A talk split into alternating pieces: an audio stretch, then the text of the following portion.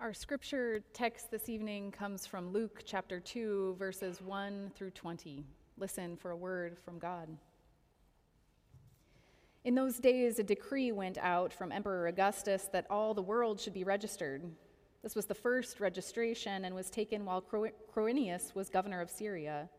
All went to their own towns to be registered, and Joseph also went from the town of Nazareth in Galilee to Judea, to the city of David called Bethlehem, because he was descended from the house and family of David. He went to be registered with Mary, to whom he was engaged and who was expecting a child. While they were there, the time came for her to deliver her child, and she gave birth to her firstborn son and wrapped him in bands of cloth. She laid him in a manger because there was no place for them in the inn. In that region, there were shepherds living in the fields, keeping watch over their flock by night. An angel of the Lord stood before them, and the glory of the Lord shone around them, and they were terrified. But the angel said to them, Do not be afraid, for see, I am bringing you good news of great joy for all the people. To you is born this day in the city of David a Savior, who is the Messiah, the Lord. This will be a sign for you. You will find the child wrapped in bands of cloth and lying in a manger. And suddenly there was with the angel a multitude of the heavenly host praising God and saying, Glory to God in the highest heaven, and on earth peace among those whom he favors. When the angels had left them and gone into heaven, the shepherds said to one another, Let us go now to Bethlehem and see this thing that has taken place, which the Lord has made known to us. So they went with haste and found Mary and Joseph and the child lying in the manger. When they saw this, they made known what had been told them about this child, and all who heard it were amazed at what the shepherds told them. But Mary treasured all these words and pondered them in her heart. The shepherds returned, glorifying and praising God for all that they had heard and seen, just as it had been told them. This is the word of the Lord. Thanks be to God. Would you pray with me? Holy God, thank you for this Christmas story. I pray that as we hear it again tonight, you would open our ears and our eyes and our hearts and our minds to the message you have for us. In the name of Christ, we pray. Amen. Well, last year at about this time, there was a huge blizzard that swept across the Northeast. And a friend of mine was pastoring at a church just outside of Buffalo, New York at the time, and this blizzard was so bad that the session members of this church got together and said, I think we need to cancel our Christmas Eve and Christmas services. They didn't want people on the roads, it was really treacherous and dangerous, and it was kind of a last minute decision. And so one of the elders was in charge of getting the word out, and he started posting on social media and calling the local news sources and all of those things to let people know. And somehow, in his haste, he either made a typo or autocorrect did what autocorrect does. And instead of saying Presbyterians halt Christmas services, they put out into the world Presbyterians hate Christmas services. and so this poor pastor had a bit of a PR nightmare, and she had to reassure people they love doing Christmas services, they just didn't want to put people in danger. This was not the first nor the last time that some version of Christmas has been canceled.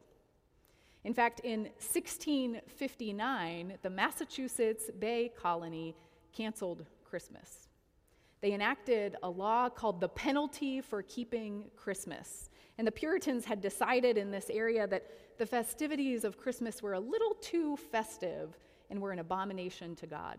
They couldn't find a directive in Scripture that said we should celebrate the birth of Christ, and so they said Christmas is canceled. In fact, anyone who was caught not working or enjoying a feast on Christmas was fined. Fast forward some time in Cuba in 1969, Castro outlawed Christmas in that land. He was afraid it would conflict with the sugar harvest, and also the nation was fully atheist and it was official, and so he said Christmas was canceled. Even many of us a few years ago had some version of Christmas things being canceled as the COVID 19 pandemic had an upswing in 2020, right about this time of year. And many of our own family gatherings and church gatherings were changed or put online or canceled altogether. At Fort Street here, we did an online service that Christmas in 2020, and then a few of us gathered on Zoom to sing Silent Night with our own candles from home. Which, if you've ever tried to sing on Zoom, it's very awkward because the audio keeps transferring. So it was this beautifully awkward, lovely moment. And then, of course, many of us this year have seen headlines from Bethlehem of Christian leaders saying festivities here are canceled as we stand in solidarity with Palestinians who are suffering so close to here. It's been a hard season, and in one way or another, Christmas has been canceled over and over and over again for centuries. And yet, somehow, it keeps coming. Christmas has been canceled for the past thousands of years because of snow, because of miscommunications, because of trouble, because of war, because of oppression, so many reasons. And as I look again at this story, I see how many of those layers existed even in the first Christmas. No one was really ready for it. Did you notice that in the story? Are you ready for Christmas? Pastor Garrett asked you as you came in if you'd finished your shopping. And usually that's what we mean when we ask one another, Are you ready for Christmas? In fact, the cashier asked me that at Target two days ago when I very clearly was not ready for Christmas because I had a cart full of gifts and wrapping paper. And when she asked, I sort of nodded at my cart and said, Well, I'm trying to get there. But that's usually what we mean, right? Are you ready for Christmas? Are the cookies baked? Are your gifts wrapped? Is your tree up? But what does it mean to be ready on a deeper level? I think we're in good company when we say we're not really ready. The shepherds were working in the fields and were terrified when the angels came. They were surprised and not really ready for the message, but they were curious enough about it that they, they let the message change their plans as they went into Bethlehem to see. Mary and Joseph certainly weren't ready for it either. They were traveling to go be counted for a census so that they could be taxed by the Roman Empire, and they were in a place where they couldn't find anywhere to be. They certainly weren't in a nursery that was all set up with meals in the freezer and piles of washed newborn clothes ready to go. Christmas happened to them. There are so many political undertones to this story that I can't help but notice as I think about how not ready everyone was. They were living in a land where they were under empire and being forced to move into places where they didn't really want to be. And then, even after the birth of Jesus, there was a threat, and the king was afraid that his power was going away. And so the Holy Family ran into exile in Egypt as refugees to try to stay safe. No one was ready in the ways we might think. No one was prepared for Christmas, and it didn't come because it was such a silent and holy night. If there was ever a time to cancel Christmas, maybe that first year would have made sense, and yet it happened, and I wonder if that's the point. At Christmas, God has a way of interrupting us exactly where we are. How do you do with interruptions? How many of you love to be interrupted? Anyone? It's hard to be interrupted. I heard of this beautiful example of interruption that stems from a children's book and it's a book called Yes Day. It was turned into a movie, and sort of the notion of it swept the nation, so maybe you're familiar with it. But the author, I believe, is Amy Rosenthal, and she wrote this book called Yes Day, where for 24 hours, kids have all the power, and their parents have to say yes to all requests. Ice cream for breakfast? Yes. Roller coasters? Yes. Unlimited movies and popcorn? Yes, yes, yes. So, this idea turned into a movie, like I said, and then some parents tried it in real life and said, let's have a yes day. We'll sort of make it a holiday. And they let the kids call the shots, and the parents said yes to everything. Now, it's kind of a controversial decision. You can imagine it sort of going sideways and getting out of control. But I've heard parents talk about what happened when they did a yes day, and I've read all kinds of articles and blog posts about the experience, and some very interesting things came out of it. Parents were surprised by three major things. Number one, they were surprised that kids actually started to self regulate. They didn't eat as many sweets or ask for as many toys as they would have imagined. They said, I think that will be enough. The second thing parents were surprised by was that kids often opted to eat at home. Instead of going to fancy restaurants, they often requested just comfortable stay at home signature dishes of the family. And the third and most touching thing that surprised most people that they noticed on Yes Day was that instead of grand experiences, the kids asked most for playtime with the parents. You could do anything in the world. Do you want to go to Disneyland or go to a trampoline park? No, I'd like to play dinosaurs with you.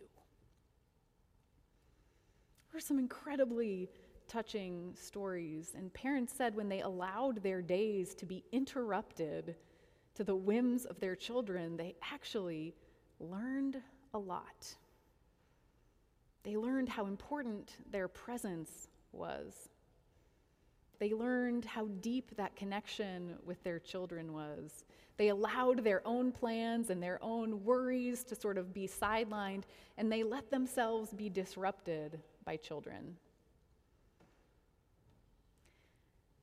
I remember very clearly a time when someone let me interrupt her in a way that touched my life. I was in my early 20s living in Seattle and was going through a lot of really hard things all at once, and I knew I just wanted closeness with one of my pastor mentors. So I went to the church offices hoping I could catch her, but she was working in her office with her door closed. And her door was rarely closed, and so I knew it must mean that she was doing something really important, talking to a family or writing a sermon or something like that. And so I didn't want to knock, I didn't want to disrupt her, but she noticed me through the window and noticed I was looking upset. And I saw her close her computer and come out. She asked me what was wrong. She hugged me. I shared a little bit, said, I know you're busy, get back to your work. She said, No, this is the most important thing. She spent the next three hours with me. Interruption comes at us from all sides sometimes. And if we are open to it, we might see God working in a unique way. This Christmas story reminds us how often God works through interruption. And Christmas might be canceled for various reasons, but as one of the priests in Bethlehem says, it's the festivities that are canceled. Christmas itself will still go on. The Christ child will come, we will say the Mass, and Christmas will happen. Sometimes I think it's right to cancel festivities. Sometimes I think maybe they do get in the way and distract us, and we become so concerned about doing the right things and being in the right places that we forget the ultimate interruption of what Christmas actually is. If we're open to seeing those places where God works, we'll see many Christmases all around us. Maybe in the form of a bid for connection from a child, maybe in the form of joining a cause for peace, maybe in the form of a nudge about reaching out to a neighbor, to someone that looks a little bit lonely. Christmas is about waking ourselves up to the interruptions that God works in over and over and over.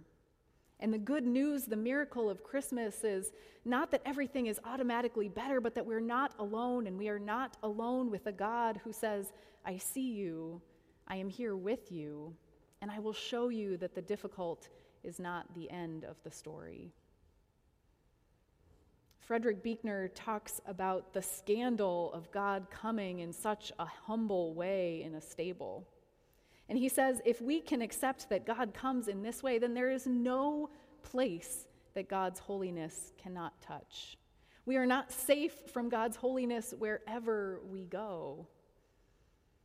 The miracle of Christmas is that the interruption comes to us whether we're ready, whether Christmas is canceled, whether we're working, whether the presents are wrapped, no matter what, it is here and has arrived. Are you ready? Will you pray with me?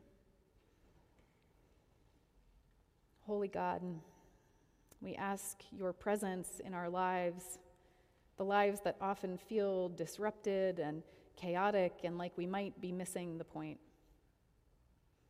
God, interrupt us and reorient us to see your presence everywhere we go.